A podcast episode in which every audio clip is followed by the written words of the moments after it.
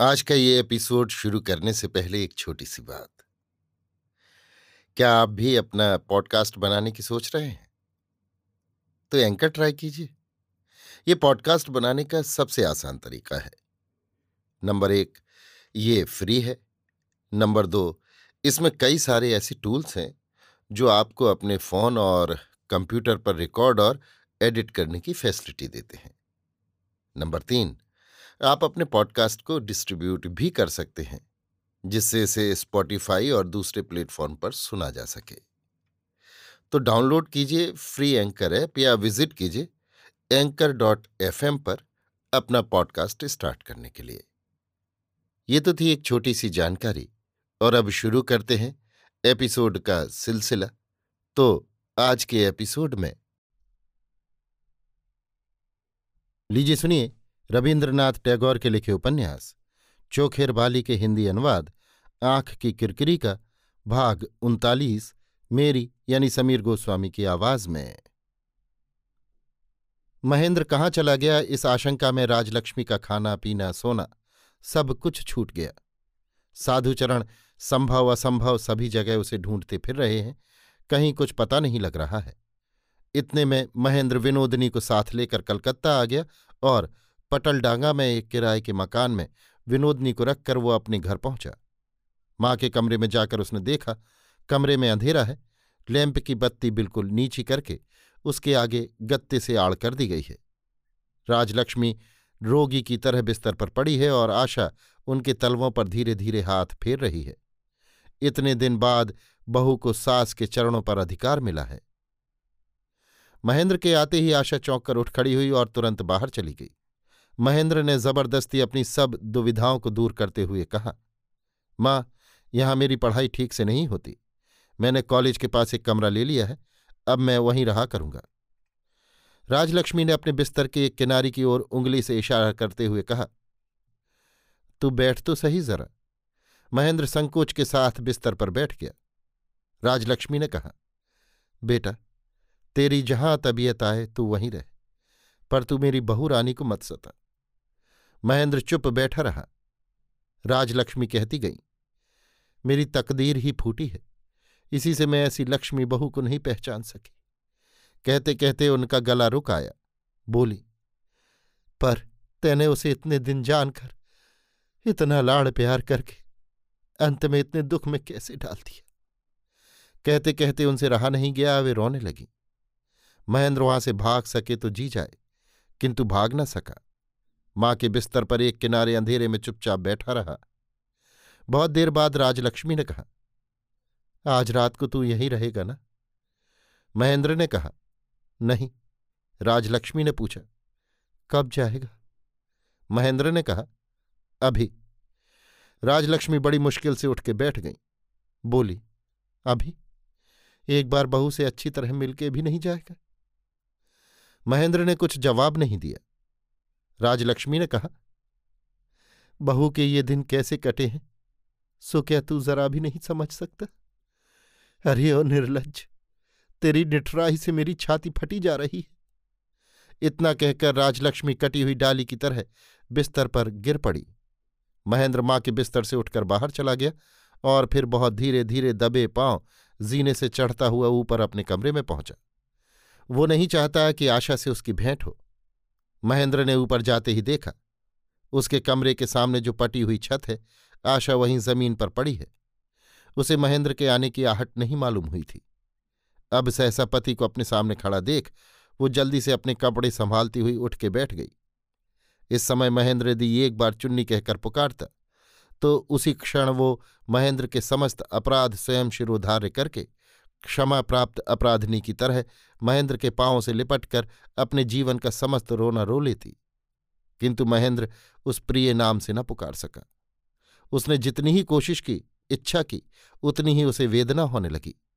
इस बात को वो भूल न सका कि आज आशा से प्यार की बातें करना सारहीन परिहास मात्र है। उसे मुँह से सांत्वना देकर क्या होगा जबकि विनोदनी को त्यागने का रास्ता उसने अपने हाथ से एकदम बंद कर दिया है। आशा मारे संकोच के गड़ी हुई बैठी रही। उठ के खड़े होने, चले जाने या और किसी प्रकार की गति की कोशिश तक करने में उसे लज्जा मालूम होने लगी। महेंद्र कोई बात न करके छत पर चहलकदमी करने लगा। कृष्ण पक्ष के आकाश में अभी तक चाँद नहीं दिखाई दिया था। छत के एक कोने में छोटे से गमले में रजनीगंधा के दो फूल खिल रहे थे। छत के ऊपर के अंधकारमय आकाश में जो नक्षत्र चमक रहे हैं सप्तऋषि और कालपुरुष। उनमें से बहुत से अनेक रात्रियों के अनेक निभृत प्रेमाभिनव के नीरव साक्षी रहे हैं और आज भी वे निस्तब्ध रहकर देखते रहे।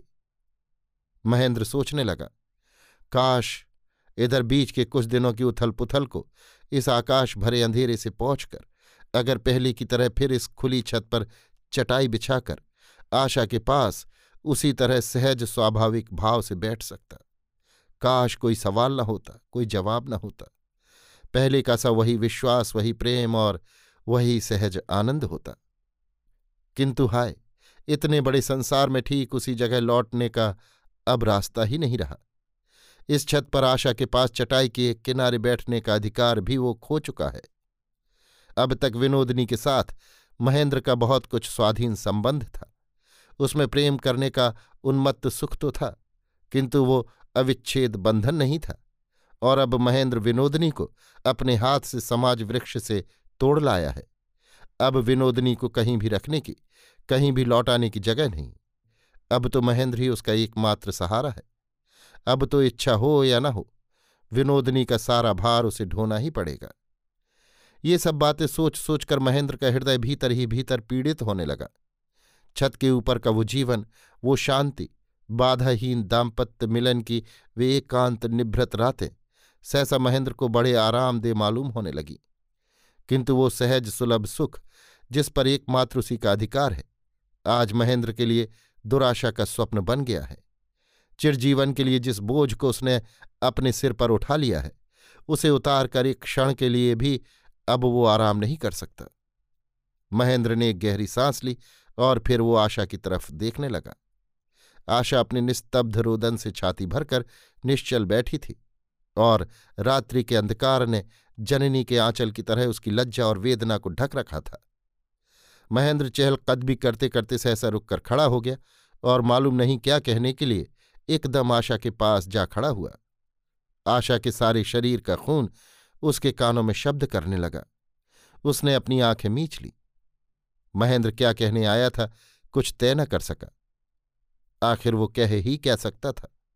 किंतु कुछ न कुछ कहे बिना वो लौट भी न सका। उसने कहा, चाबी का गुच्छा कहाँ है? चाबियों का गुच्छा रखा था गद्दी के सिराहने के नीचे। आशा उठकर कमरे के भीतर गई, महेंद्र भी उसके पीछे पीछे गया। गद्दी के नीचे से गुच्छा निकालकर आशा ने महेंद्र के सामने रख दिया। महेंद्र उसे उठाकर अपनी अलमारी के ताले में एक एक चाबी लगाकर देखने लगा। आशा से रहा नहीं गया उसने धीरे से कहा, इस अलमारी की चाबी तो मेरे पास नहीं थी। किसके पास चाबी थी? ये बात आशा के मुँह से नहीं निकली, किंतु महेंद्र समझ गया। आशा जल्दी से घर से निकलकर बाहर चली गई। उसे डर लगने लगा कि कहीं उसका रोना महेंद्र के आगे फूट न निकले। अंधेरी छत के एक कोने में जाकर दीवार की तरफ़ मुँह करके वो अपने उमड़ते हुए रोने को, जी जान से रोकती हुई रोने लगी। किंतु ज़्यादा देर रोने का समय नहीं था। अचानक उसे याद उठाई। महेंद्र के खाने का समय हो गया है। वो जल्दी से नीचे चली गई। राजलक्ष्मी ने आशा से पूछा, महेंद्र कहाँ है बहू? आशा ने कहा, ऊपर है। राजलक्ष्मी ने कहा, फिर तुम नीचे क्यों चली आई? आशा ने सिर झुकाए हुए कहा, उनका खाने का राजलक्ष्मी ने कहा, खाने का इंतज़ाम मैं कर रही हूँ बहू। तुम जाओ, जरा मुँह हाथ साफ़ करके ठीक कपड़े पहन लो। तुम्हारी वो ढाके की साड़ी कहाँ है? पहनकर जल्दी आओ मेरे पास, मैं तुम्हारे बाल बाँध दूँ। सास के लाड़ की आशा उपेक्षा नहीं कर सकती, किंतु इस साज सज्जा के प्रस्ताव से वो मारी शर्म के मर मिटी। मृत्यु की इच्छा करके भीष्म ने जैसे स्तब्ध होकर बाणों की वर्षा सही थी। आशा ने भी ठीक वैसे ही राजलक्ष्मी के द्वारा किए गए साज श्रृंगार को परम धैर्य के साथ अंगीकार कर लिया। सज धज कर आशा अत्यंत धीरे धीरे दबे पाँव जीने से चढ़ती हुई ऊपर पहुँची। जीने के दरवाजे से झाँक कर देखा, महेंद्र छत पर नहीं है। धीरे धीरे कमरे के दरवाजे के पास जाकर देखा, कमरे में भी महेंद्र नहीं है। उसकी परोसी हुई थाली ज्यों की त्यों पड़ी है। चाबी के अभाव में अलमारी का ताला तोड़कर वो कुछ ज़रूरी कपड़े और कॉलेज की किताबें लेकर चला गया है। दूसरे दिन एकादशी थी। अस्वस्थ और क्लिष्ट शरीर लिए राजलक्ष्मी बिस्तर पर पड़ी थी। बाहर बादल हो रहे थे और आंधी के से आसार दिखाई दे रहे थे। आशा ने धीरे धीरे कमरे में प्रवेश किया और धीरे से सास के पैरों के पास बैठकर उनके तलवों पर हाथ फेरती हुई कहने लगी, तुम्हारे लिए दूध और फल लाई हूँ माँ, उठ के खा लो। करुण मूर्ति पुत्र वधु की इस अनभ्यस्त सेवा की चेष्टा को देखकर राजलक्ष्मी की सूखी आँखों में आंसुओं की बाढ़ सी आ गई। वे उठ के बैठ गईं और आशा को गोद के पास बिठाकर उन्होंने उसके आंसुओं से भीगे हुए कपोल चूम लिए और पूछा, महेंद्र, क्या कर रहा है बहू? आशा अत्यंत लज्जित हो उठी, धीरे से बोली, वे चले गए। राजलक्ष्मी ने कहा, कब चला गया? मुझे तो कुछ मालूम ही नहीं पड़ा। आशा ने सिर झुकाए हुए कहा, वे तो कल रात को ही चले गए थे।